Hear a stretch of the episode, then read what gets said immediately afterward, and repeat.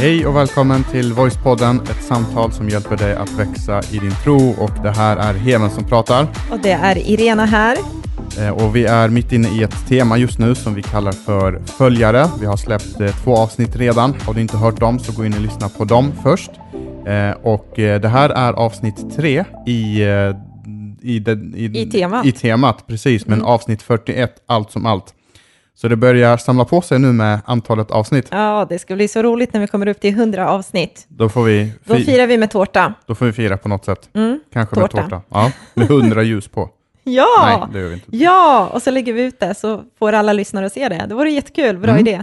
Och så får de se när hela rummet brinner upp av de här 100 ljusen. Det finns säkert en YouTube-video på det. Det är säkert någon som har gjort det där för oss. Det måste jag nästan YouTubea sen. Säkert. Hur som helst, vi är inne i det här temat och vi pratar alltså om vad det innebär att vara en följare till Jesus. Vad det innebär att vara en lärjunge till Jesus. Och vi har kommit till det här avsnittet där titeln på det här avsnittet är att svårigheterna, de försvinner inte. Men de blir enklare att hantera. Mm. Och det finns ju den här idén om vad det innebär kanske att bli kristen. Och den idén kommer kanske utifrån hur vi uppfattar att påbörja något nytt i samhället. Till exempel så påbörjar jag ett motionsprogram för att gå ner i vikt. Eller jag för att få bättre hälsa. Eller jag påbörjar ett matprogram för att få bättre diet och så vidare. Och så vidare. Alltså saker ska bli bättre på något sätt. Och saker ska bli enklare. Vi köper grejer, vi signar upp oss på grejer för att våra liv ska bli bättre. Mm. Och om man har det tankesättet och sen så applicerar man det på kristendomen eller på kristen tro. Mm. Så får man in det här konsumenttänket att nu tar jag in det här med kristendomen för att mitt liv ska bli enklare och bättre på något sätt. Och det blir bättre på en massa olika sätt. Ja, jag tänkte precis säga det. Att det blir väldigt mycket bättre utifrån det här att du får en relation med Gud igen. Att i din ande får du nytt liv igen. Så på det sättet blir det ju fantastiskt mycket bättre. Det går från mörker till ljus. Liksom från dag eller från natt till dag blir det då. Exakt. Men alla problemen löser sig ju inte bara för att man blir kristen. Nej. Alltså har man dålig kondition så får man inte bättre kondition bara dagen efter. Mm. Eller har jag relationsproblem eller brottas jag med olika saker så puff så blir inte allting bara bättre på en gång. Mm. Utan det handlar liksom om en process, det handlar om en resa som vi gör. Men hela livet blir lättare att hantera. Därför att vi har tagit den här bilden med bussen och att vi kan ge över ratten till Jesus. Att han får bli chaufför i våra liv. Och även om vi går igenom svårigheter så gör vi det inte ensamma. Och det är det vi kommer att prata om idag. Just det här med men hur hanterar man svårigheter? Hur ska man tolka svårigheterna i sitt liv? Är det en bestraffning? Är jag välsignad bara när det går bra? Och så vidare. Och lite kring de här sakerna. Ja, jag är supertaggad att prata om det här faktiskt. Så det ser jag fram emot, men innan vi går in och pratar kring det här så tänkte jag att vi läser lite fina recensioner som vi har fått in nu via Facebook. För att även via Facebook så kan man gå in där nu och skriva kommentarer och lägga lite stjärnor i vad man tycker hur podden är och så. Så då har vi fått in några nya där vilket vi tycker är jättekul och då är det en person som vi faktiskt känner som heter Jan som har skrivit så fint. Och han skrev så här: Hemen och Irena delar med sig av sina egna erfarenheter kring tro och livet på ett jordnära och tilltalande sätt. Man kan inte annat än att älska dem. Ja, vad fint! Mm. Och vi är så tacksamma för Jan och hans fru Gunnel. Ja, de är grymma. De hittade oss via podden faktiskt. Ja, det gjorde de. Och sen så vågar de dyka upp där till kyrkan. Vilket är jättekul. Jag kan bara få berätta den här lilla storyn som vi har skrattat åt så mycket. Ja. När de kom till kyrkan för första gången. Så stod jag bredvid dem och pratade. Och sen är ni uppvuxna med kristen tro eller så här. Och då nämnde någon av dem någonting om Svenska kyrkan. Och då hade det satt sig hos mig. Så min bild av dem var att men ni har varit kristna hela livet. Och ni kan allt och förstår allt. Och kring det här med kristen tro. Det är ju ingen som kan allt. Men att man är bevandrad i det här. Och sen så hade jag gjort ett announcement på en gudstjänst. Om att nu ska vi starta en grundkurs. Och nu på måndag så har vi den här grundkursen. Välkommen ikväll. Och man signar upp sig. Man betalar 250 kronor för att vara med på den här kursen. Och så dyker de upp. Och min första reaktion är inte hej vad roligt att ni är här liksom. Utan jag får ju liksom fnatt i hjärnan och tänker vad gör ni här? För att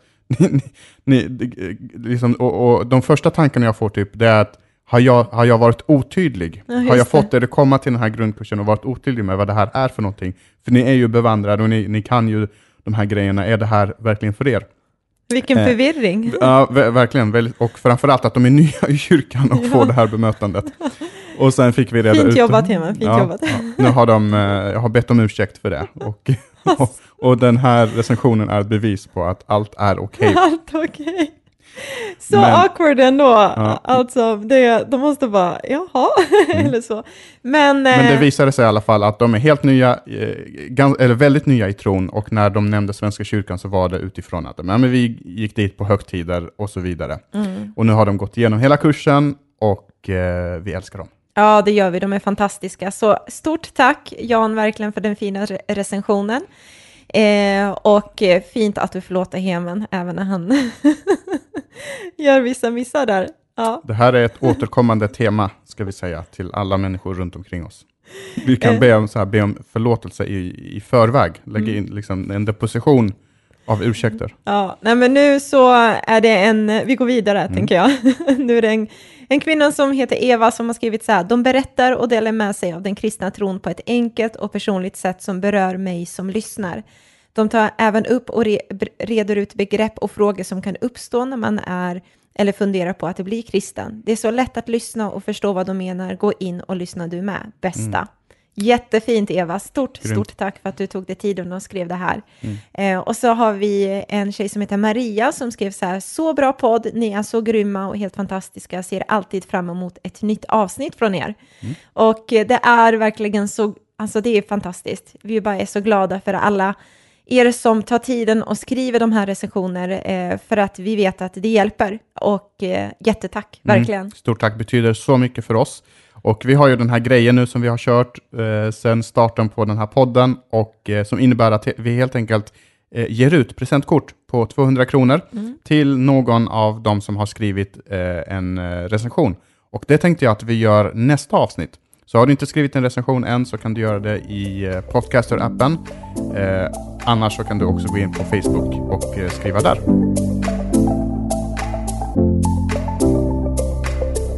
Jag tänkte på det här Hemen som du pratade om, att svårigheterna, de försvinner ju inte men de blir enklare att hantera. Och någonting som Jesus aldrig har sagt är att han aldrig lovat att vi aldrig kommer möta svårigheter. Bara för att jag blir en efterföljare till honom, jag börjar tro på honom, jag tar emot honom i mitt hjärta, så har han inte sagt men nu blir livet superenkelt.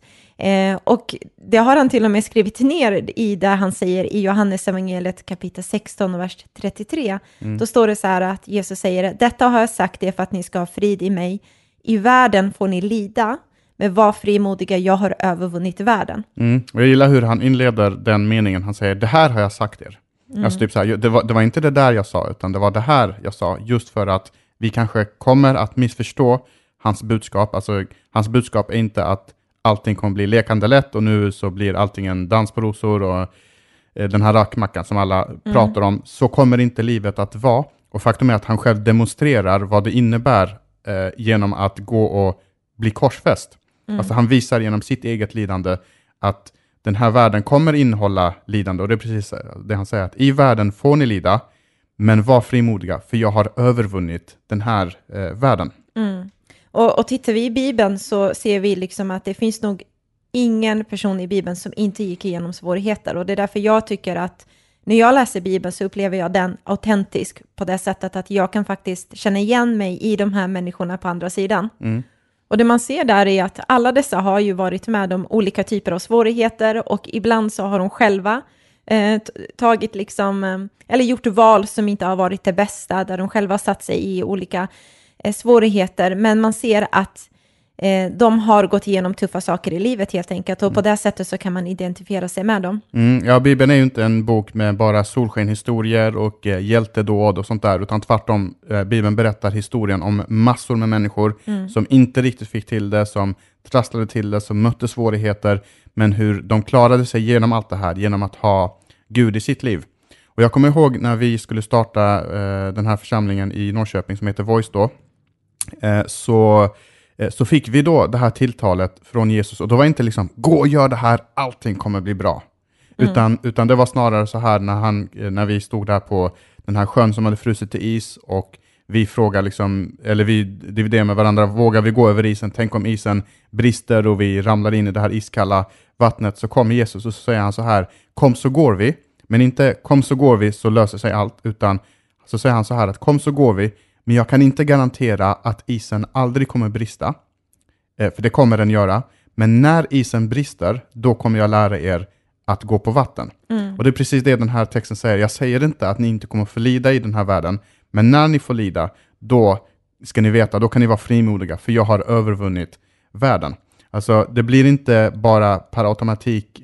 Svårigheterna försvinner inte. Men de blir enklare att hantera för att vi gör det inte ensamma längre. Precis. Och jag tror det är så viktigt att prata om det här. För ibland, jag kommer ihåg att jag hade en bild av Gud och den kristna tron av att okej, så fort jag har nu Jesus i mitt liv så kommer allt bara bli som med dans på rosor och det kommer bli superenkelt. Och när man väl mötte en svårighet, då var det väldigt tufft. För att om man har en bild av Gud, att Gud är med mig och jag kommer aldrig känna sorg, jag kommer aldrig uppleva svårigheter, jag kommer aldrig känna svek, jag kommer aldrig ha det tufft. Då kan det bli väldigt jobbigt när man väl möter det och hela ens Guds relation kan gå liksom, åt pipan höll jag på att säga, bara för att man känner så här, nej men vänta nu Gud, du fanns ju inte här för att jag gick igenom svårigheter eller något annat.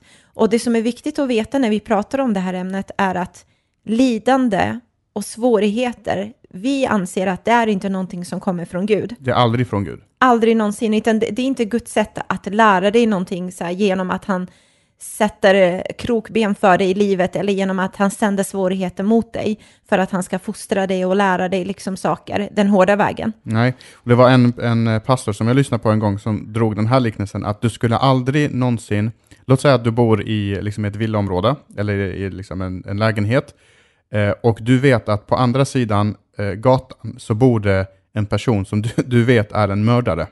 Du skulle aldrig anlita honom för att göra livet svårt för dina barn för att lära dem en läxa. Och ondskan som vi möter i världen, och det berättar han vid ett tillfälle till en person som heter Jobb i Gamla Testamentet. Mm. För han hade massa vänner, han gick igenom massa svårigheter.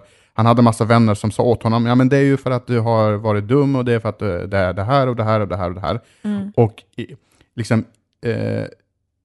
liksom i deras sätt att prata så pratar de som att det är Gud som har gjort allt det här mot dig. Och sen möter och Jobb köper mycket av det här och sen möter Gud Jobb i slutet på den här boken, Jobbs bok.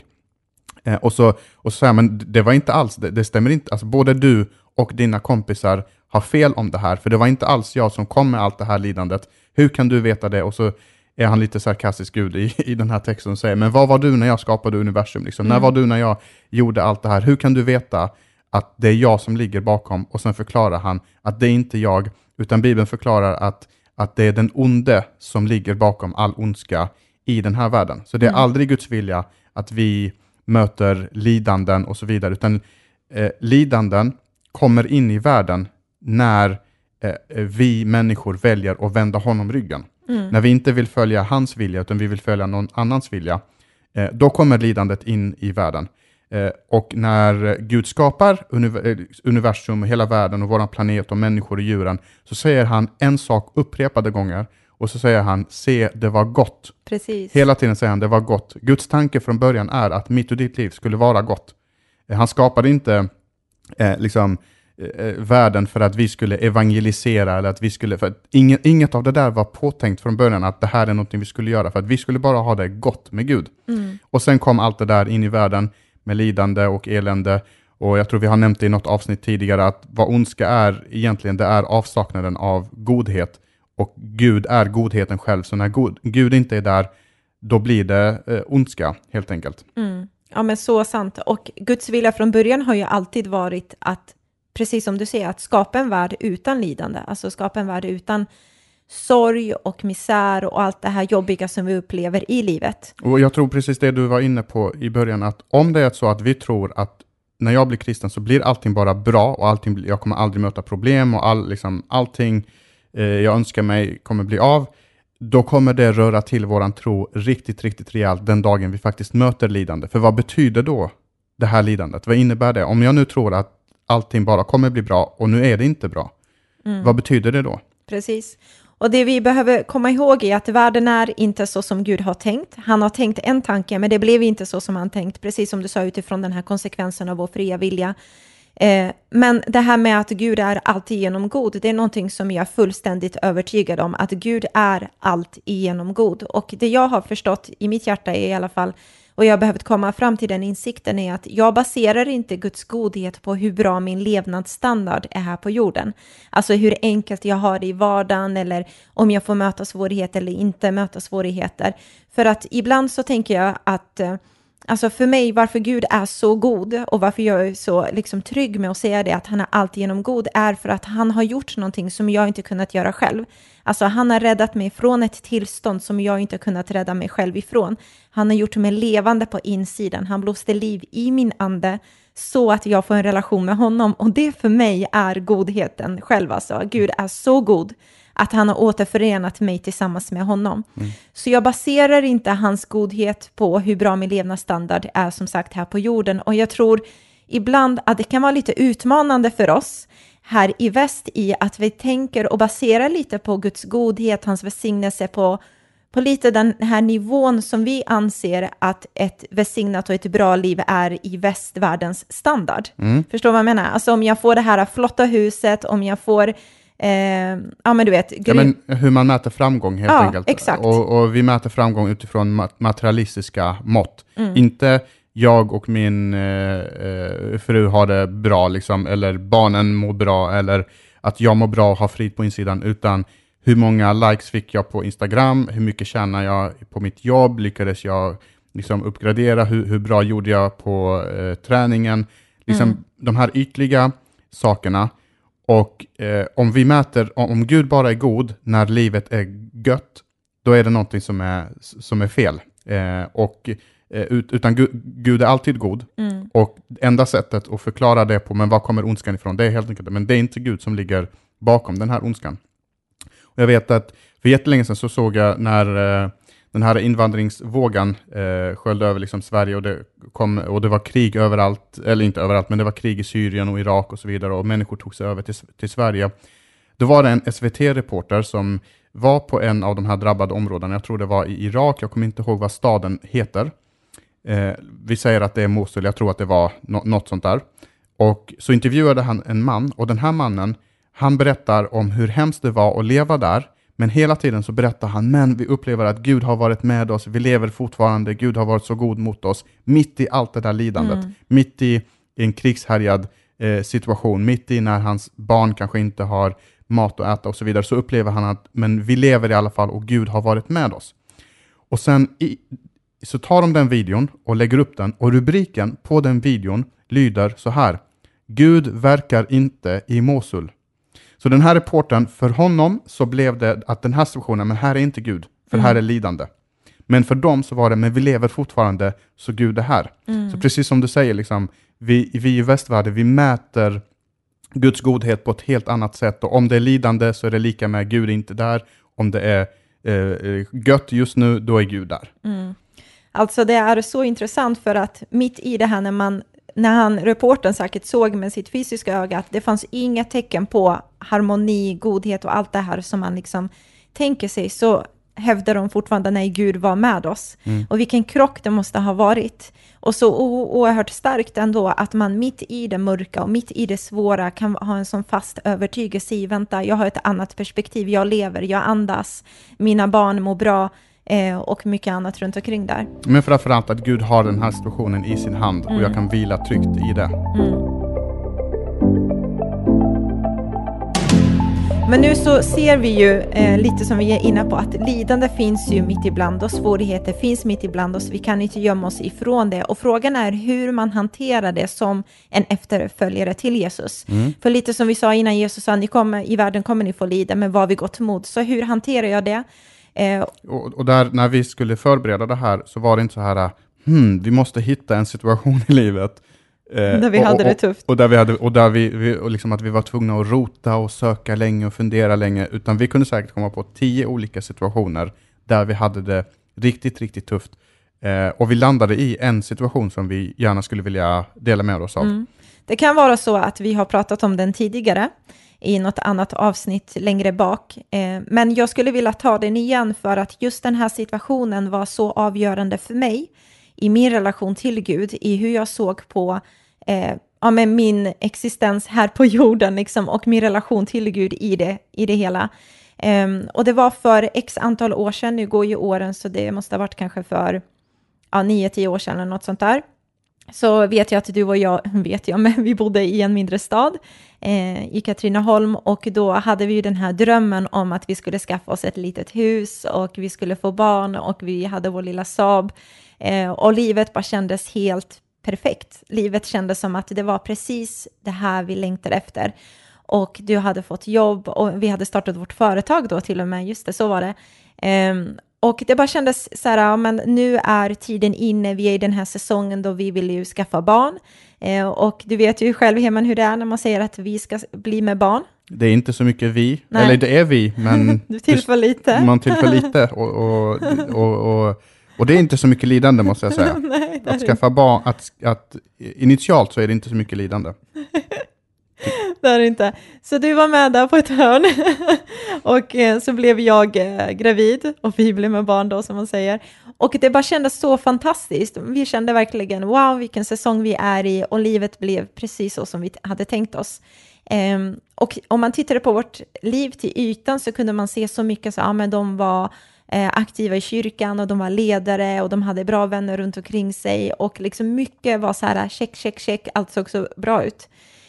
Och jag kommer ihåg att jag ville vänta lite, för jag hade fått råd om det, att man ska vänta lite och hålla det hemligt tydligen till någon viss vecka innan man går ut public med det hela. Så jag ville vänta med det och berätta till kyrkan och till vännerna och till familjerna och så. Och så var det en vecka, jag tror vecka 15 tror jag det var, vecka 14-15 där ungefär. Så tänkte jag, men nu är det ju klart och nu så kan vi berätta det för alla liksom. Så det var en söndag, vi kommer dit och efter mötet i kyrkan så berättar vi till alla våra vänner runt fikat där. Men vi är med barn och vi ska få barn och det ska bli så roligt. Och alla var så glada. Ja, de var så glada och man bara kände sån här känslorus av lycka liksom i hela sin kropp. Och den följde efter dagen efter också. Man fick så en god eftersmak av att man hade så många människor som man hade runt omkring sig som var så glada, och tacksam, eller glada för en. Och man kände sig så tacksam i hjärtat kring det. Så då... kommer jag ihåg att måndagen var där och sen på måndag kväll där på natten så fick jag smärtor i magen som var så fruktansvärda. Men sen så tänkte jag så här, men det här kanske går över för att det är ju så mycket som händer i kroppen. Men så märkte jag att det är någonting som kommer nu och jag fick gå på toaletten och det bara forsade blod genom mig. Och jag hade såna krampor, alltså det var så jobbigt. Jag har aldrig upplevt en sån smärta i magen på det sättet tidigare. Och jag grät ju hela natten. Och du vet ju att jag var uppe där hela natten. Mm. Och du kunde inte göra någonting. Nej. Och det som hade hänt helt enkelt. Det var att du hade fått missfall. Jag hade fått missfall då. Och det var så jobbigt. Och jag kommer ihåg att man hade en sån olika tankar samtidigt. Som bara forsade genom huvudet. Allt ifrån varför hände det här mig? Var det något som jag gjorde? Gud, varför hände det här? Vi har ju följt dig i så många år. Gud, vi tjänar dig. Gud, vi vill ju följa dig. Vi vill ju göra det här.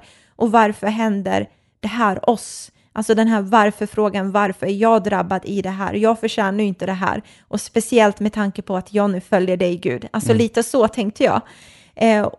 Men en sak visste jag i mitt hjärta som jag hade ganska fast liksom, märkt i mitt inre. Och det var att jag visste att Gud inte är den som orsakar lidande. Mm. Gud är inte den som sänder det här till mig för att han ska träna mig eller coacha mig. Så jag behövde...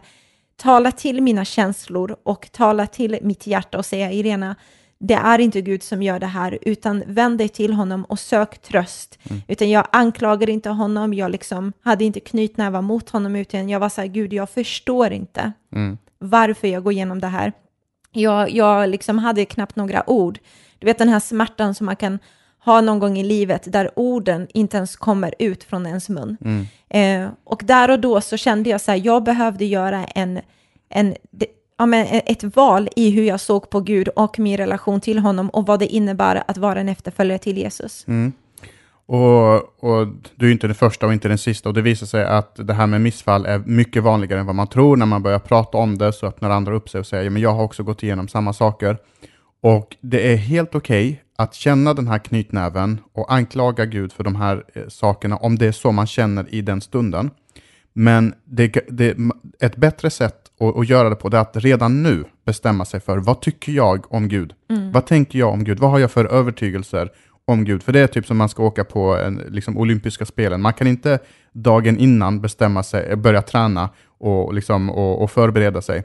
Utan redan långt innan, ett år innan, så måste man ha förberett sig, man måste ha tränat och så vidare. Så redan innan vi möter lidandena, då behöver vi ha bestämt oss, vad tänker jag kring Gud? Vad tänker jag kring den här världen? Vad har jag för förväntningar kring den här världen? För har jag förväntningen att allt kommer bara bli bra hela tiden, då kommer jag ständigt att bli besviken. Men har jag attityden, det kommer bli tufft, som Jesus säger, ni kommer förlida i den här världen, men vad vi gått mot, för jag har övervunnit den här världen, då kan jag också veta, men jag kan vända mig till Gud, inte med knutna nävar utan med en öppen famn liksom, och ta emot en kärlek från Gud, och han kan hjälpa mig att övervinna vilken svårighet som jag än går igenom. Mm. Och det är så viktigt det du säger, det här med att man förbereder sitt hjärta redan nu inför någonting som kan hända eller inför en viss situation. För att det jag förberedde mitt hjärta i det här fallet var att jag visste att Gud, du är med mig, och jag vet att du sänder inte svårigheter. De två sakerna var liksom 100% i mitt hjärta. Så utifrån det så kunde den övertygelsen bära mig igenom det här tuffa som jag gick igenom. Mm. Och jag insåg där att man hade ju vänner runt omkring sig och folk som bara, jag förstår vad du går igenom och jag förstår dig, Irena. Men redan där så kände man så här, jag tror, man kände aldrig att folk förstod ens smärta fullt ut liksom. Mm. Och det kommer vi prata om nästa avsnitt, om just det här med hur liksom att vi inte alltid förstår varandra i det lidandet som vi går igenom, men att det finns någon som förstår det. Men mitt i de här svårigheterna så kommer ju de här bibelorden, till exempel det vi läste nyss. Ett annat bibelord är från en person som verkligen fick möta mycket lidande och mycket svårigheter, och som ofta då vände sig till Gud, inte någon gång hade han väl någon knytnäve så, men för det mesta så vände han sig till Gud för att få tröst, för att få kraft och alla de här sakerna. Och då skriver då den här personen som heter David i Psalm 23 och vers 4 att även om jag vandrar i den mörkaste dal fruktar jag inget ont, för du är med mig och din käpp och stav tröstar mig. Mm. Så han säger, även om jag vandrar i din mörkaste dal, det vill säga han förväntar sig att det kommer komma mörka stunder i livet, men även om jag gör det så fruktar jag inget ont, för jag går inte igenom den här dalen ensam, utan du håller mig vid handen, och du, Gud, går med mig genom den här dalen, och du tröstar mig och du skyddar mig. Mm, och det som är så häftigt med det här är att han säger att din käpp, för han var ju en herde liksom, eller han hade hand om fåren där, David, men just att han tar också att din käpp, Gud, skydda mig, och din stav, det är det som leder mig på något sätt. Och där så kunde han finna den här trösten att även om jag möter svårigheter så är du, Gud, så med mig. Och jag tänker på dig som lyssnar, att jag har ingen aning om vad du har gått igenom livet. Jag tror kanske är det så att du har gått igenom värre saker, om man nu ändå kan gradera svårigheter. Jag vet att vissa av er som lyssnar kanske har känt så här, oj, du har ju inte ens en aning ren om vad jag har gått igenom. Visst, jag förstår din smärta, men det jag har gått igenom är 10 gånger så värre. Och jag vill bara säga att jag har full respekt för dig, att du fortfarande står kvar och fortfarande är öppen i ditt hjärta. Du vill lyssna in till Gud och du vill på något sätt ändå efterfölja honom. Men vilka svårigheter vi än har gått igenom så tror jag att vi får sår ifrån det, och de här såren blir någon slags ärr i våra hjärtan, och jag tror att även om vi har fått ärr av det här så vill Gud ändå liksom på något sätt hjälpa oss igenom det och ta oss igenom det här. Och även om man finner sig i en situation där man känner så här, jag bara skakar, eller jag vet inte ens hur jag ska ta mig framåt, du vet, alltihopa bara känns oklart, så vill jag bara uppmuntra dig att fortsätta sätta din tillit till Jesus, att du är inte ensam i det här. Mm. Utan precis som David, även om jag vandrar genom det mörkaste så är du där med mig, Gud. Du leder mig på något sätt framåt, du går före, jag följer efter dig, och din käpp, den liksom skyddar mig och leder mig. Mm. Och det finns alltid tid för bearbetning. Det är en sån period som man verkligen måste värda och ge det den tiden det behöver. Men att vi inte låter de här svårigheterna och den här tuffa liksom, grejen som vi går igenom, att det blir som en del av vår identitet. Nej. Där vi bara tappar all hopp. Liksom. Men så här kommer det nog få vara hela tiden. Mm. Utan det finns en resa, det finns en väg som vi måste gå igenom. Det finns en dal som vi kommer behöva gå igenom. Men vi behöver inte gå igenom den ensamma. Och framförallt så kan Jesus vara med och lysa upp den här mörka dalen så att det inte känns mörkt. Det känns inte ensamt. Utan vi får den styrka vi behöver för att ta oss igenom den här perioden. Mm. Och som alla vet, i alla sådana här svårigheter, i alla berättelser, så kommer vi alltid ut på andra sidan. Starkare, tryggare, med en bergfastare tro. Och vi kommer förbi det här helt enkelt som bättre människor. Mm, absolut. Och sen så tänker jag att den här vägen som vi tar oss igenom, den kan se väldigt olika lång ut också. Och därför är det så viktigt, som du säger, att man låter sig ta den här tiden av bearbetning. Men vi kan ju inte styra omständigheter. Alltså, jag kan inte styra vad som möter mig, vad som händer mig, vad andra människor säger till mig, hur andra människor behandlar mig. Men det jag kan hantera och det jag kan liksom styra är hur jag reagerar och om jag fortfarande står fast i och litar på och fortsätter att följa Jesus genom allt vad jag möter i livet. Mm. Det är någonting som ligger hos mig. Det är inte någonting som jag kan lägga över hos andra, utan det är fortfarande där jag som avgör, Gud. Och även om jag möter det här tuffa eller även om jag möter det här svåra, även om jag känner smärtan, så vill jag ändå lita på att du är med mig och tar mig igenom den här mörka dalen. Och jag tänker just det här som jag var inne på tidigare, att när svåra saker händer så får vi ju de här såren och vi får de här ärren sen som blir synliga på något sätt. Och jag vet inte om det är en mänsklig grej eller om det bara är typ att man, varför vi gör det, men vi vill ju så gärna liksom skylla det där och vi vill så gärna dölja det för att vi kanske skäms för det tuffa. Vi kanske inte vill berätta om de här svårigheterna, vad som händer i relationer eller att man blev lämnad eller vad det nu än kan vara för någonting. Och sen så tänker jag att jag hoppas inte i alla fall att kyrkan är den plats. Ibland kan jag se det, att man liksom tror att när man kommer till kyrkan så måste man dölja det där. Mm. Och inte visa liksom de här ärren, utan istället visa den här bästa sidan hos sig. Och vi har ett tema kring just det här med att liksom slänga masken och alla de här grejerna. Jag tror att temat heter Perfekt och man kan gå in och lyssna på de avsnitten. Jag tror det är avsnitt nummer 28. Så man kan gå in och skriva voice.se/podden/28 så kommer man direkt till det här avsnittet, eller så kan man bläddra igenom sin poddapp för att komma till det avsnittet. Men där vi pratar om just de här grejerna, att kyrkan är inte liksom ett museum, utan det är ett sjukhus med människor som behöver hjälp. Och Jesus sa att jag har inte kommit för de friska, utan jag har kommit för de sjuka. Och jag vet att det finns människor som lyssnar på det här, som går igenom svårigheter, där människor har sagt saker, som har sårat, som har lagt djupa sår. Men jag vill bara, genom det här avsnittet och genom det här samtalet, så hoppas jag att det kan ge hopp om att det kommer att bli bättre. Och det här är inte bara ett ordspråk som någon har kommit på från intet, utan jag tror att det verkligen stämmer att tiden läker alla, eller i alla fall de flesta såren. Men det finns en process, det finns en bearbetningstid. Precis. Och framförallt, vad förväntar vi oss av att följa Jesus? Vad handlar det om? Det handlar inte om att livet blir perfekt, utan där behöver vi kalibrera våra sinnen, kalibrera vad vi tänker kring det här. Det handlar om att vi kommer fortsätta, det är inte säkert att det blir mer lidande, men vi kommer fortsätta möta det vi har mött tidigare. Men nu är vi inte ensamma, utan nu har vi världens och universums skapare som står vid våran sida, som blir våran kompass, som blir våran lykta, som går framför oss, som lyser upp vägen, som ger tröst, som lyfter, och alla de här sakerna som Gud är så fantastisk på. Så frågan är vad som är poängen då med det här avsnittet och det vi försöker prata om kring just det här att svårigheterna försvinner inte, men de blir enklare att hantera. Vad är poängen med det vi försöker säga då? Ja, och då är det just det här som Jesus säger i Johannes evangeliet kapitel 16 och vers 33, att Jesus förutspår och säger till oss att vi kommer få lida, men han säger också att jag har faktiskt övervunnit världen. Och om jag har övervunnit världen, då kan jag hjälpa dig att också övervinna allt det som du går igenom.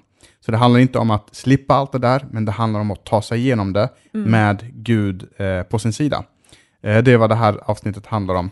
Så vi kommer avsluta här och nästa avsnitt kommer handla om, kommer vi fortsätta prata i de här termerna om vad det innebär att följa Jesus och det här med lidande och svårigheter och så vidare. Bara för att utrusta oss ännu mer så att när dagen kommer och vi möter svårigheterna så har vi någonting att liksom slå tillbaka med.